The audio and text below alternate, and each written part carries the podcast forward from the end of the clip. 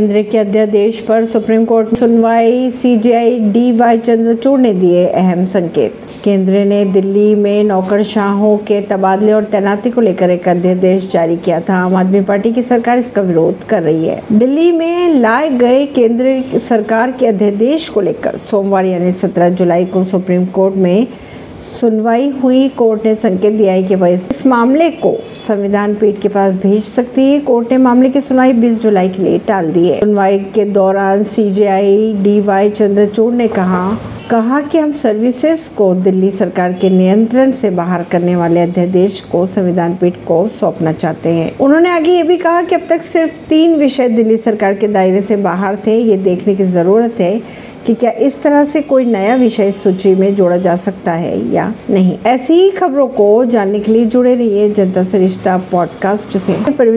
दिल्ली से।